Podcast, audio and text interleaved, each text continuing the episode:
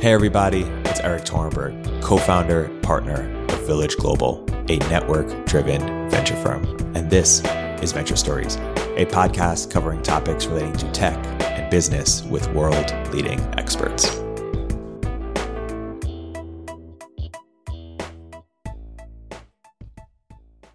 Hey, everybody, welcome to another episode of Village Global's Venture Stories. I'm here today joined by my co host, Ian Cinnamon, and a very special returning guest, frequent returning guest, Jeff Morris. Jeff, welcome back to the podcast. Thank you. I'm I'm honored to be invited back. I feel like every time I come on, I'm not sure when you're you're gonna cut me from the show, but um, but I made the cut once again. So here we are.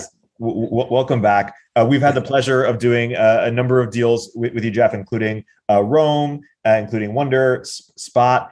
Um, most recently, on this latest fund, you've decided to go all in on on Web three uh, trace that that evolution and and when you decided to to say, hey, it's time to go all in here.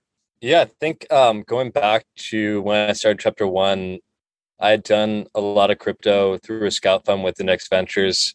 In 2017 was was one of their crypto scouts and kind of had I raised fund one in 2019, and so it wasn't a time to raise a crypto fund um, as a first time GP, and a lot of my early investments in Dapper Labs and the Graph and Compound Finance had not um, broken out yet, and so I didn't have um, a track record to go raise fund one as the crypto fund, and I was a solo GP. I really thought about the next ten or twenty years of Chapter One and where I thought consumer technology was going and where we could be hyper competitive. And there was um, there's this moment in time right now. It's like the great unshuffling of venture capital where um, if you're starting a new fund from scratch and you're doing it within crypto, um, you can really become um, a, a, very competitive brand really quickly if you if you commit. But you have to commit, um, and if you hedge, then you should probably not be doing crypto at all. And so we thought about making that jump, and I started to hire a team, and everybody around me was was joining Chapter One because we were we were we were committed to crypto and we just found that we were being a lot more thoughtful with hiring. We could hire better people, um, and we also kind of identified what we think was, I guess, like a mission and and vision for Chapter One that uh, we thought was was important in crypto, which was to make crypto more user friendly, more accessible. So kind of the stars aligned, and and we're ten people now. We've hired people who are um, coming from really top tier backgrounds. Um, in both Web two and Web three, and kind of we're all converging on this idea of trying to make build a fund that helps helps build better products, and that can be um, products, it, it could be communities, but it's really trying to make crypto more simple and, and user user friendly um, because crypto right now is a pretty small ecosystem um, outside of crypto Twitter and kind of the the areas we hang out in.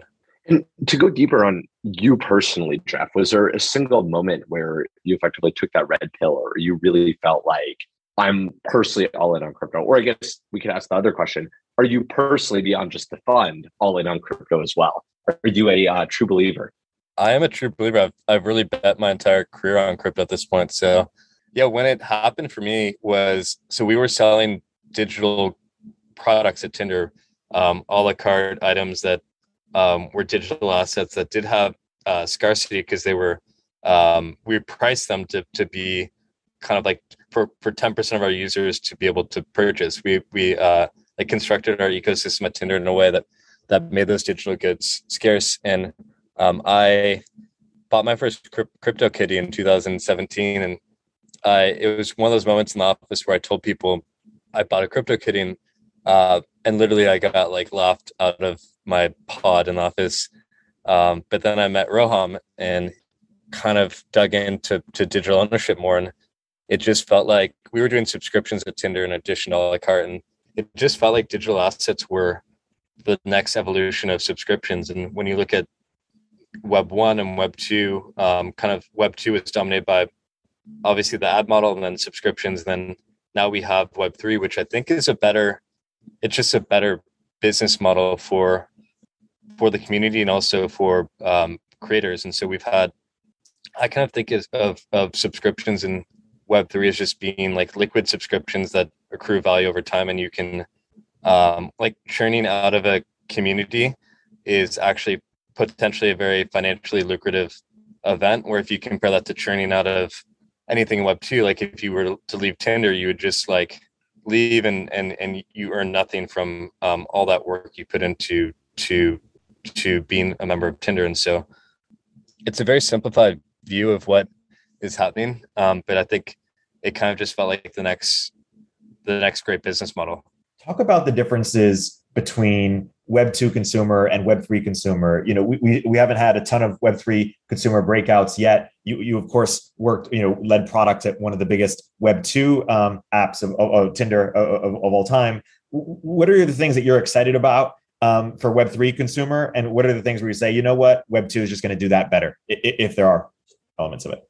Yeah, I think um, Web three consumers are really eager and um, motivated to do anything in crypto because crypto is just so freaking hard to interact with, and so there's a high level of intellectual curiosity, um, a willingness to experiment, and just like a belief that everything will eventually come together in a really co- cohesive way where um, the products will will will be on par with Web two. I think where where I kind of see the biggest gap in crypto right now is is actually with mobile being just almost unavailable uh, if you're a crypto consumer. A lot of that's because of the App Store and Play Store policies, but there's very little um, execution layer activity happening um, within crypto. It's kind of sad because we, or I believe that um, mobile is is is the best way to build amazing products, and you just don't see a lot of, of crypto on your phone. Um,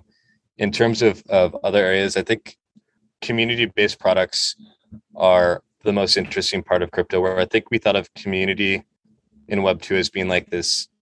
It's like you join a community and maybe you kind of um, vibed with the people through like like mediated through the company. So you had a community manager who um, would kind of help facilitate some IRL communication or some like physical presence events where you could you could meet people. In crypto, it's just become it's you know communities have taken on a life of their own. I went to a um, Azuki party in LA, and there was um, it was on Los Cienega at, at Nightingale, which is like the hottest nightclub in Los Angeles, and there was there were police police escorts. There were uh, lines down the road. Like you, I've never seen that at anything in Los Angeles. It, it felt like there there was probably like a Justin Bieber uh, record release party going on inside, and and just that that amount of enthusiasm for being a part of a digital community, I think, is um, really really fascinating. We've saw it with Links DAO, Krause House is another one of my favorite DAOs um, where they want to buy an NBA team together, and you kind of create this aspirational goal, but that's not the point. Like it's more um, uh, joining a community of people who um, really care about something uh, as like um, early adopters in a way that doesn't exist in Web two because because Web two doesn't allow the same ownership and and community coordination that Web three enables. So yeah, there's so many things I'm excited about, but I would say the intersection of community and product, I think, is is probably what what's most interesting to me. So to rewind for a second on the first point you made on mobile, um, I, before we go deeper on the community and product on the mobile side, if you look at kind of what's out there right now, you have like MetaMask, which has the mobile app and the built-in browser, and that's uh, subpar to say the least. Do you really feel like the biggest hurdle is kind of the Apples and the Googles of the world restricting it? And if that is the case, how do we go about changing it? Or we kind of dead on arrival until these large companies decide to give us permission to play on mobile?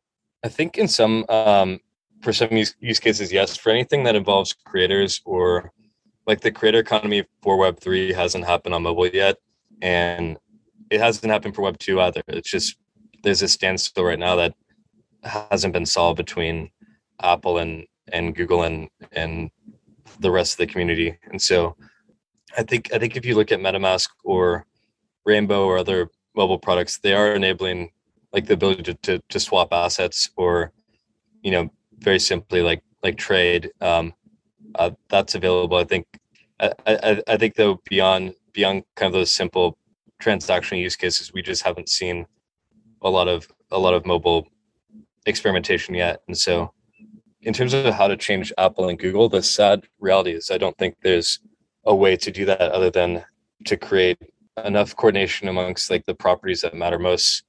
Um, we're seeing that with with Web two Match and other properties coming together to to push back against the App Store fees. When you looked at our P and L at Tinder, it was just amazing. We had um, like 55% gross margins and 30% of those margins were were paid to Apple and Google. So they were just completely, I thought, taking advantage of of, of our company and our dominance to to create this tax that has taken us. I'm no longer at the company, but there's still uh, like like this is still a fight um, uh, that you read about every day in the news.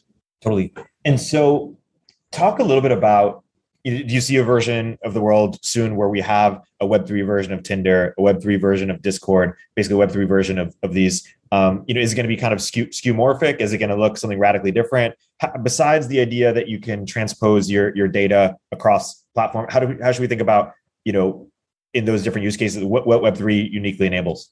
Yeah i get pitched the tinder for dating uh, or sorry dating for crypto use case all the time and um, probably like the most unique area to explore there would be reputation and kind of like behavior more than ownership or or like anything financial. I think obviously Tinder um, has had its fair share of kind of like more public incidents where behavior is a huge topic and you want to create a safe um, environment for everybody to to to meet online in, in real life. So I think uh, adding some layer of reputation. It was really hard at Tinder to do that because we had um, so many people who would sign up for Tinder dozens of times from obviously different email addresses. Like there was no single um, way to verify any any any form of identity that really, um, at least when I was there, that that we could rely upon.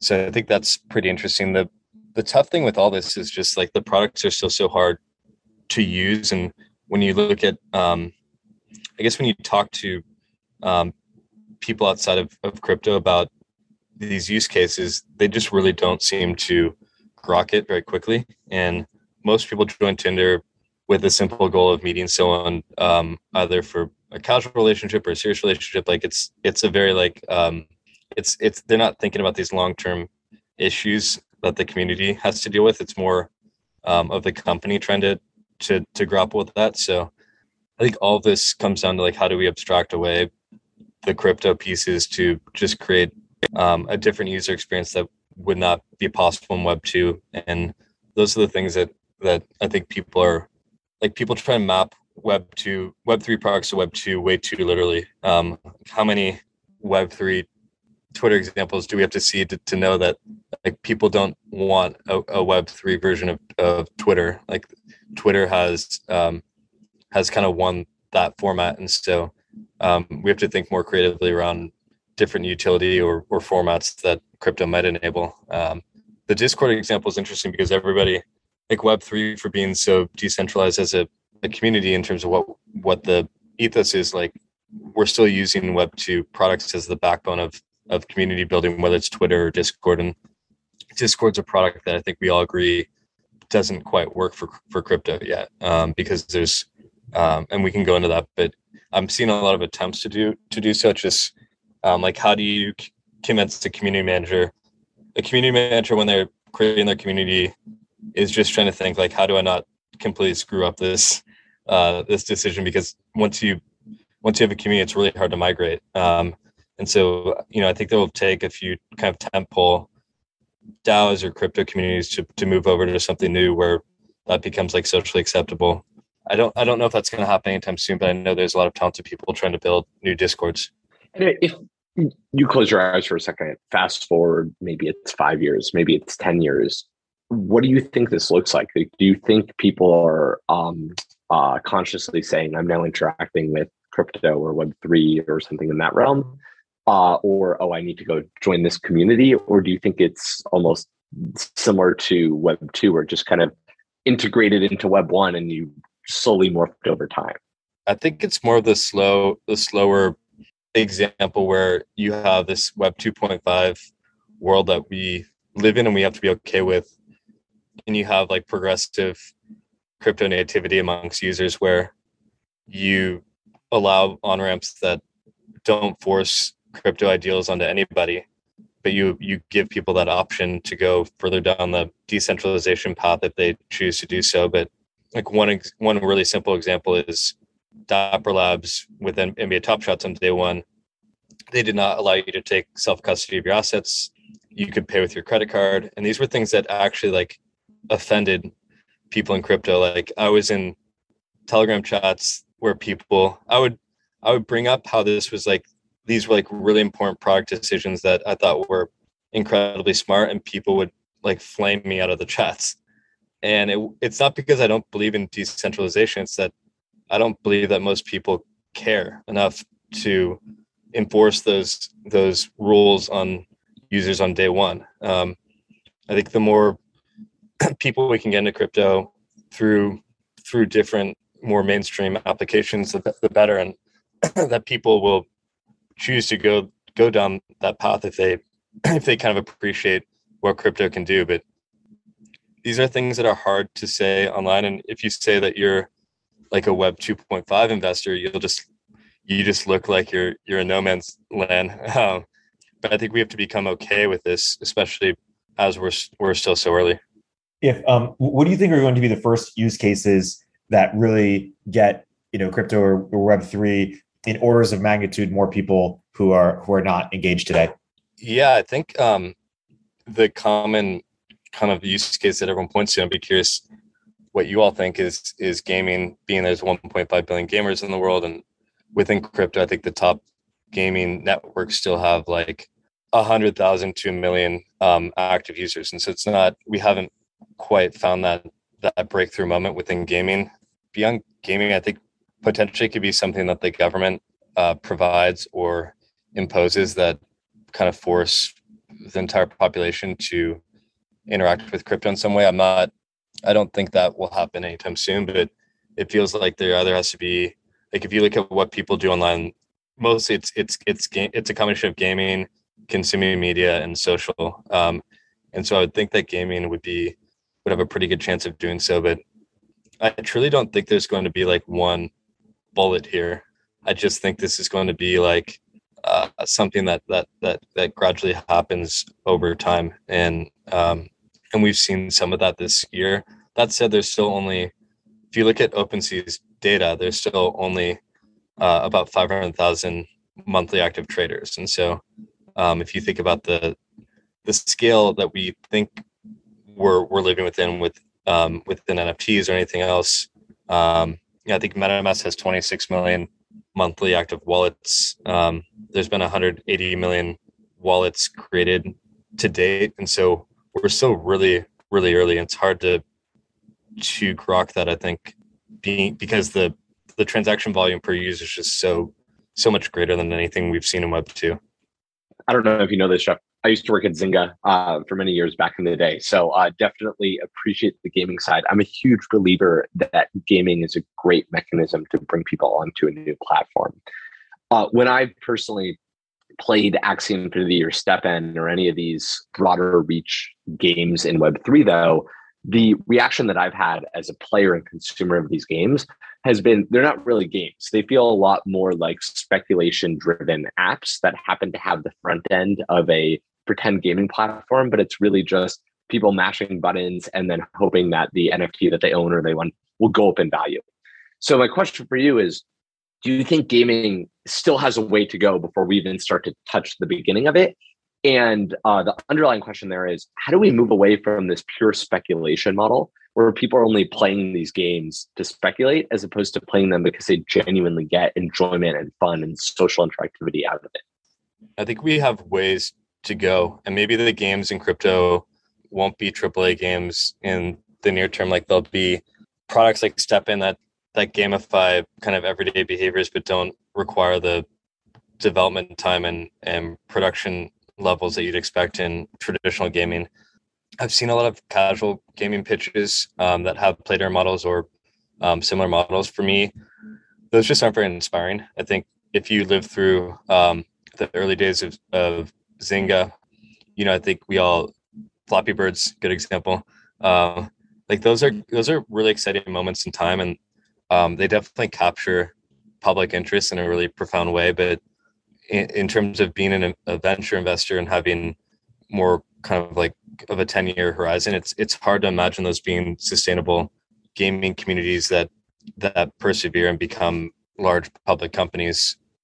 So yeah for me i when i picture gaming my first um, summer internship was um, i was a bug tester at ea and um, uh, there was like that's a tough role to be in oh I, I was doing mobile bug testing before there were iPhones. So if you found a bug, you had to then play the, the game until you reach the same level and replicate the bug and then film it with another phone. It was the shittiest job you can imagine. But to now I just the, want to know what game you were you were testing. Oh my god, you must be either really good at it or terrible.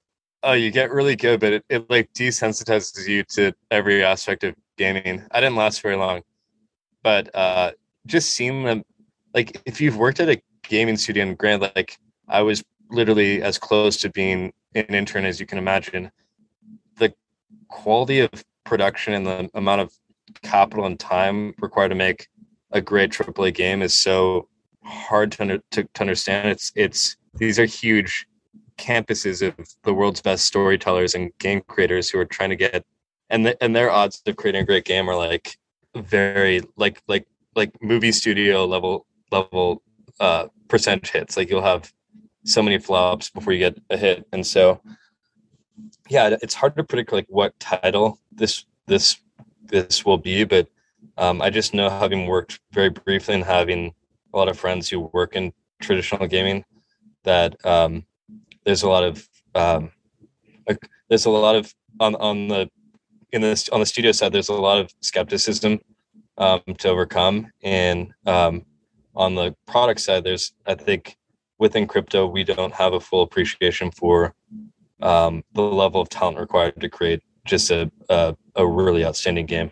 Yeah, I, want to do a, a, thought experiment with, with you, which is let, us say that we were looking at every big you know Web two consumer company. We mentioned you know Tinder, Discord, but even things like you know Airbnb and Uber and uh, Patreon and I don't know, all, all types of, of, of Web 2 consumer companies. And we were saying, okay, what would a Web 3 uh, native version look like that wasn't just a direct copy? Um, my question is, what are sort of the the primitives that we would uh, the the unique Web3 primitives that we would like go through to see like, hey, can something creative be done here? And just to take a stab at it, you know, there's the the data angle, which you transport your data. There's the obviously the money or unlock liquidity or, or price discrimination, um, or you know, do with the tokens and and also an NFT angle. There's the the governance um, perspective in terms of you know expanded you know making it easier to ex- expand governance rights and, and or, or, experiment with governance rights and what that enables. And then you know things like identity verification that you mentioned earlier in terms of reputation and tinder. What else would you add or edit to sort of the the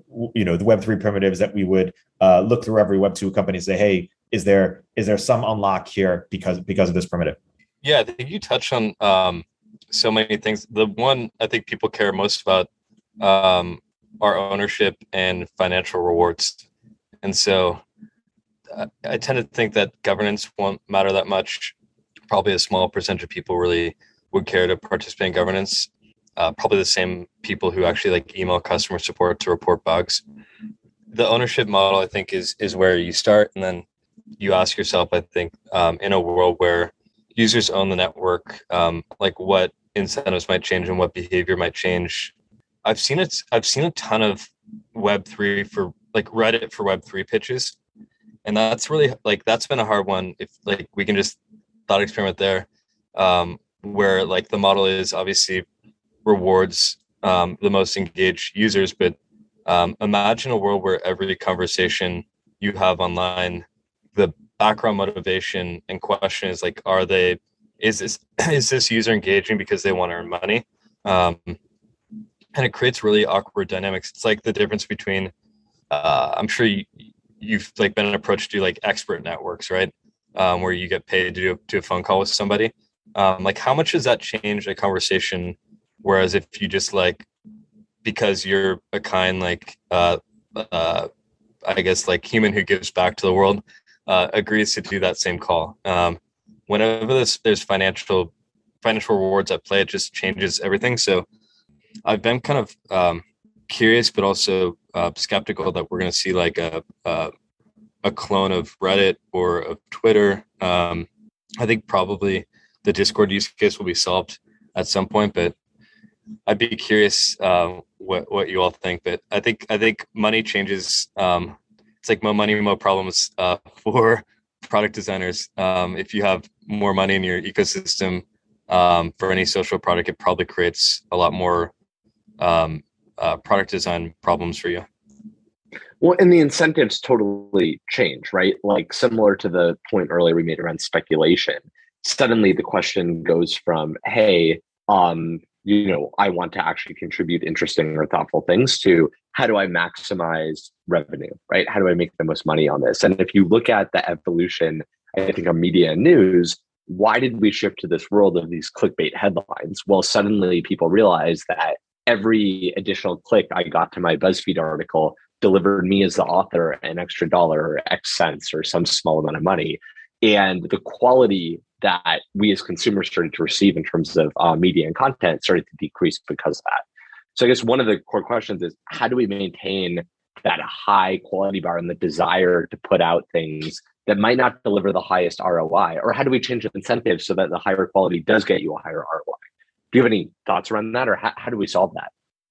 Yeah, I think um, I think it's a great question. I'd have to like really um, like think about the actual network design more, but um, I think at a um, like a base level, having those rewards be um, less automated and more curated by the community, so it's not an algorithm that people are trying to um, game, which I think we've seen in play to earn. Like these have just become like like really um, unemotional users who are there strictly to earn yield, and as a result, you have a um, a non-sustainable ecosystem. Um, and so I think you still have to start with um, with the core user and ask yourself like, how do you encourage them to contribute to the community in a way that doesn't take advantage of the financial aspects that um, might be exciting. Yeah, that, that that that makes a lot of sense. The um, I'm curious how you've you, you mentioned earlier that the governance isn't going to um, be as important, perhaps. I'm, I'm curious where your head at is in terms of uh, DAOs at, at, at the moment, um, in terms of w- what you're seeing, what you know, what we're learning about about that experiment, w- where we expect that to go. What's your perspective on it at the moment? I haven't articulated this, but I think like probably my best answer is we've like we've put too much pressure on DAOs to become um, like the replacement for every every organization in the world. Um, and DAOs, like my favorite DAOs and the DAOs that I think are doing the best are more playful and and like less uh, driven by by the prospect of like raising capital from venture venture capitalists. Like they're they're just like fun experiments. Um, DAOs right now, I think, have a lot of challenges around um, some around coordination, just like actual like how do you coordinate a group of core contributors who um, I'm on ENS meta governance um, and I work with many different DAOs, but the, like uh, like a real like simple human challenge is how do you get people in five different time zones across the world on a phone call to make um, decisions that can't be voted on um, on snapshot, um, which happens often. Like there's there's just hard human coordination challenges, and then I think in terms of voting, a lot of DAO participation on voting is is less than one percent was the, the number I saw recently, and so you you have and obviously you can solve some of that through delegation but you know most of the community we all have really busy lives and people often just want to like show up and have fun. Um, and within a dao i think we're putting a lot of pressure on people to be end users plus uh, uh, like politicians of the protocols and um, often like making decisions relative to um, to, to, to to to kind of building your treasury or um, like we're asking people to to be um, full-time contributors in many cases to things that are just like fun thought experiments. Um, and so I'm kind of hoping that like the DAO, the DAO, uh, there's this thought that like DAOs were going to be the, the new NFT kind of like breakout hit in 2022. And I'd be like really happy if it just kind of like cooled down and people went back to having fun. And uh, so that's, and, and there's the obviously like we see a ton of DAO tooling in Web3 and crypto. Um, I think that space has just become obviously will be very valuable, but has probably been overbuilt in the near term um, relative to where the ecosystem is. So it, I, I kind of think a lot of the DAO tool, tooling companies, like maybe they should be DAOs themselves and just go do like fun DAO experiments and then build the tools um, kind of organically. But yeah. Yeah, that's interesting. Where else are you um, excited to invest uh, at, at, the moment, or to the extent that you have requests for you know startups, or, or where do you want people to build, or wh- where are you looking to, to fund? Yeah, I think we're we're really um, we are excited um, about Web three social and Lens Protocol is one example of of an ecosystem that we're excited about. So all of these ideas around kind of inverting uh, business models or community models for um, Web three use cases, like we're we're really excited. We're spending a lot of time right now um, just thinking more in terms of ecosystems as opposed to use cases. So like I've spent a ton of time in the uh, Starknet ecosystem, just getting to know that community. And so we're spending a lot of time in Starknet. We're excited about Layer Zero, uh, but yeah, we're we're spending. Um, I think at our core, like we're probably more we're seeing more as a consumer fund. So we want to help Web three social succeed. It's not entirely obvious to us how that might happen and so it's it's actually hard um, to do thought experiments like this because there's there's so much that needs to, to happen before I think Web three social takes off. But um, it is a pretty fun topic. How, how do you think about with these areas you're interested in investing in? How do the current crypto markets affect that? Right? If we rewind uh, a few weeks, a few months, right? Prices were sky high. They've come down, corrected. Uh, maybe they'll go down more. Maybe it'll take years to build back up how does that affect how you think about investing, both in terms of um, uh, are you investing as frequently and as fast, but then also valuations that you're seeing and valuations that we might have seen before, um, and how you think crypto valuations pair with Web two more traditional valuations. Yeah, we haven't seen um, a big correction in valuations within seed stage crypto yet. Um, I'd imagine that will happen soon. We are seeing uh, obviously a big slowdown at the A um, and the and the B and beyond. So what, what we are seeing is we're seeing a lot of founders who go to market for a bigger seed raise um, kind of come back with modified expectations like two weeks later, which is just a tough a tough kind of reality check, but something we're all we're all kind of thinking about right now. In terms of of kind of where what is helpful for us right now is we've spent a lot of time going back and looking at where later stage investors have spent time in previous bull and bear markets within crypto. Like what what are later stage investors investing by vertical um, in the past? And a lot of that's been crypto financial services or trading and brokerages. Like we've seen um, a few categories nft nfts and gaming more recently. Um, but we're, we're trying to um, because as a seed investor you want to be really creative with how you invest but you also have to be like part of your job is is is being mindful of what people upstream will invest in because ultimately like your companies need to invest more capital to to keep going. And so we're we're placing more of an emphasis on understanding like actual business models in crypto which i think like 2021 like like we love good vibes we love vibes like who doesn't like vibes? Uh, but there was just a, like there was a lot of like vibes investing going on and um, i think what's happening now is like people are having to like stop and really ask themselves um, like what's sustainable um, and like where um, where does actually like business value uh, accrue in these projects? So it's not all vibes and there's like some real company building happening too. Totally. You're such a party pooper jeff. No, i i think uh, it's just it's just like a moment in time right where we've just we've just seen this across the board. Like there was like this this idea that at the seed stage like don't don't ask about business model because like that's just like that's just like like like an outdated way of investing or like like why are you asking that? Like we'll just build the biggest network. And i think i worked on revenue teams for four four or five years at tinder and it's really helpful to know how you're going to make money like it's and when you start making money as a business it unlocks so many more things for the for the company that that are valuable. Um, and so I don't know how we got to the point as a as a community. Um, this is beyond crypto, where like like trying to figure out your business model is a bad thing. I actually think like that's a really fair question for a pre-seed founder. Is like how like how do you plan to make money? And if if like that's maybe that's a filtering question for like who you want to work with and um it's not all about money because like obviously the, like we want to do do a lot more um in terms of building companies that that kind of like do interesting things in the world but at this moment in time like everyone needs to be able to answer that question um and if you can't answer that question like and people give you money then you should ask them why are they giving you money if they didn't ask you how you're gonna make money.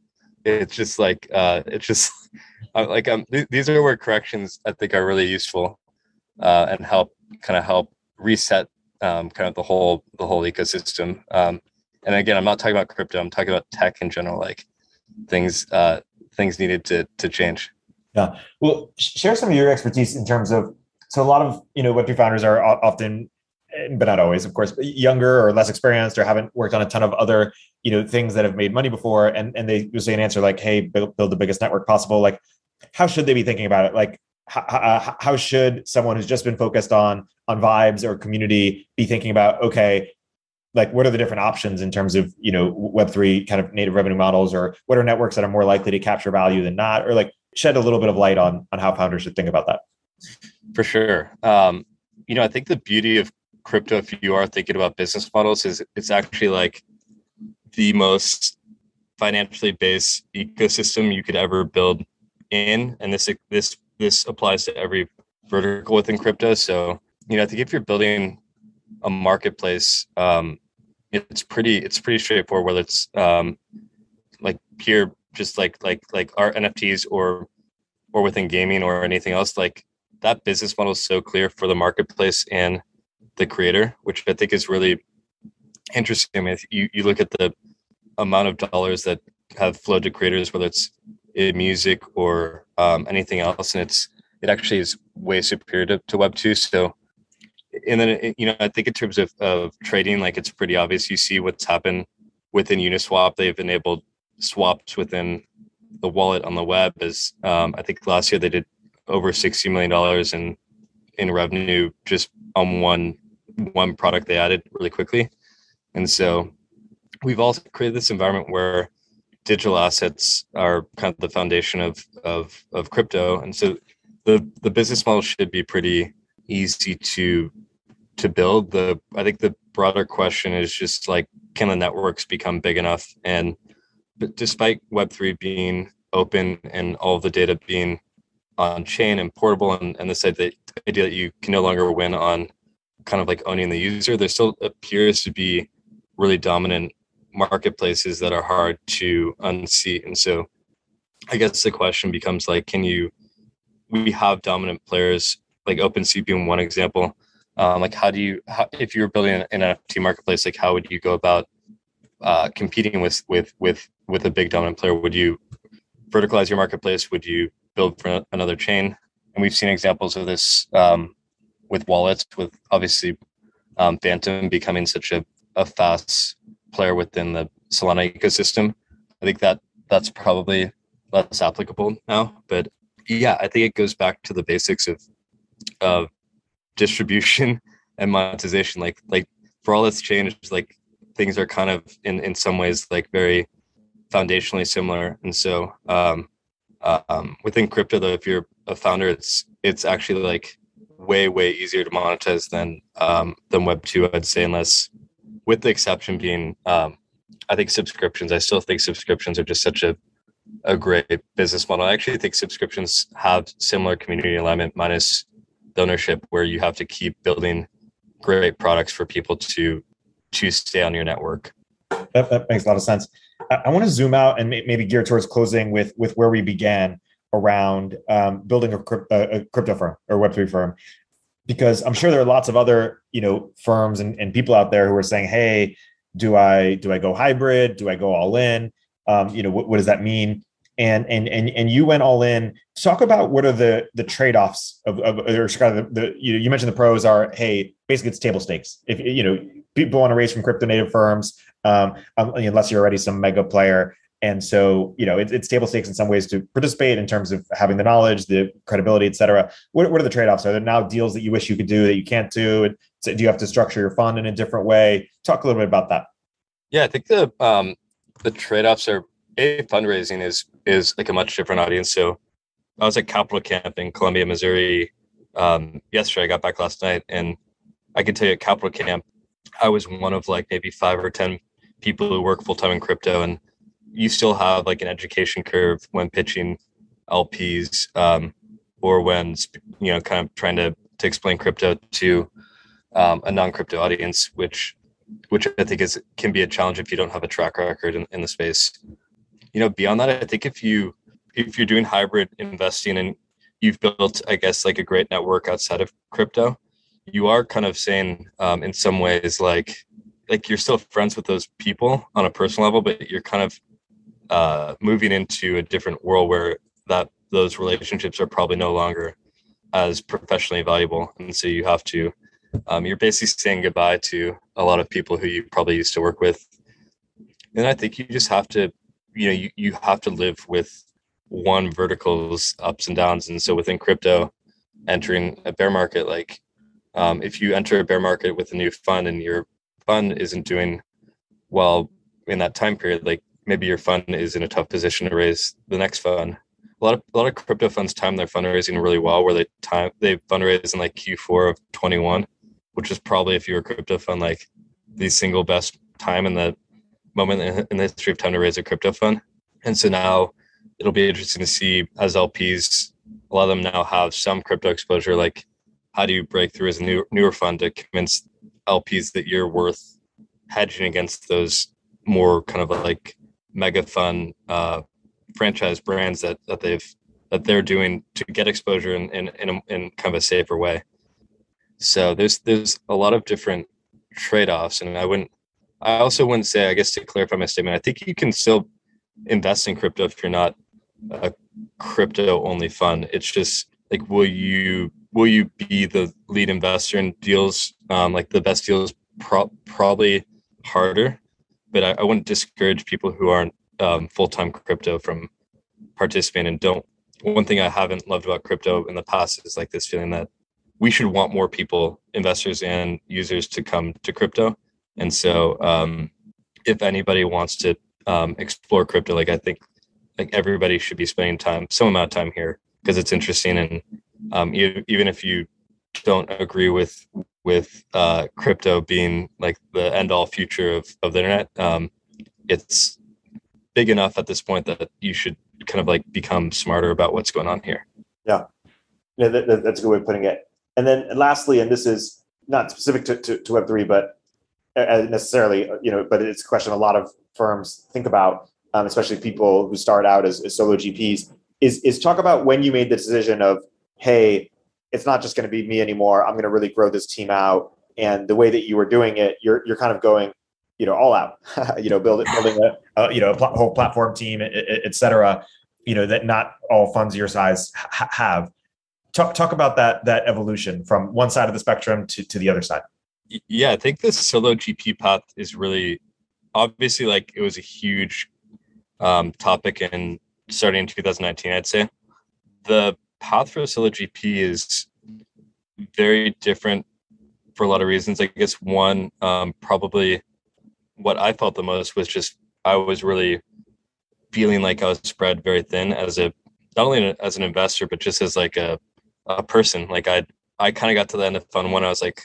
holy shit, if I did that again, like I literally think I'd no longer ever have any personal relationships because it's just the amount of work is mind boggling. You still as a building a team is a lot of work, but if you are sick one day for some reason or you take a vacation, like you don't have like the for close uh, sale on your on your storefront. Like you have people doing things the I think probably the more interesting thing is just um, within venture we're seeing the number of funds in the competition increase so much where to truly compete as a solo GP in a long-term sustainable way, I think there are probably like 10 people in the world who can do that very well. And so I think we got to the point where raising a fund has become so much easier in terms of back office that everybody with any reputation who had access to capital raise a fund, but the day to day work of like raising the fund should be the easiest part, and investing and supporting companies should be the actual hard work. And I kind of think that the um, a lot of solo GPs will probably get to the end of fund one and realize that what they're doing with their time isn't the best use of their time, and probably more exciting would be either merging with another solo GP, which we've seen. We've seen really good examples of that, or um, potentially building a team. And for me, I kind of was a solo GP by necessity and not by choice, where I raised fund one when I was at Tinder, like literally, uh, like like nights and weekends, not even thinking twice about what what the implications would be. And as I saw how just like the level of work you need to, to put in to really compete and be a top tier uh, partner to, to, to founders, um, it's you can't do that as a solo GP unless unless you really just figure out how to um, how to have like this ghost back office that helps you with every aspect of of kind of supporting those companies. So, and then I think the opportunity to build a fund right now is so interesting because as you mentioned, like you can kind of build them like startups and you don't have to build like all the models of building a fund in the past um, you can question and you can build the exact fund that you want to build, whether it's personalities or expertise or focus. And that to me was just really exciting. I didn't see, we haven't seen a ton of innovation in venture, um, but it kind of feels like now, especially within crypto, people are really accepting towards different um, structures and different, I guess, like different ideas of how to build a venture fund. No, that's a, a great note to, to, to wrap on. Jeff, for people who who want to go deeper on on on your uh, work and ch- chapter one, um, where, where can you point them? Yeah, uh, chapter1.com spelled uh, as it sounds. And then um, I'm JMJ on Twitter and love this podcast. It's seriously one of my favorite podcasts to listen to and really just appreciate having the chance to, to be on here. So thank you. Yeah, thanks, thanks so much, Jeff. This has been a great episode.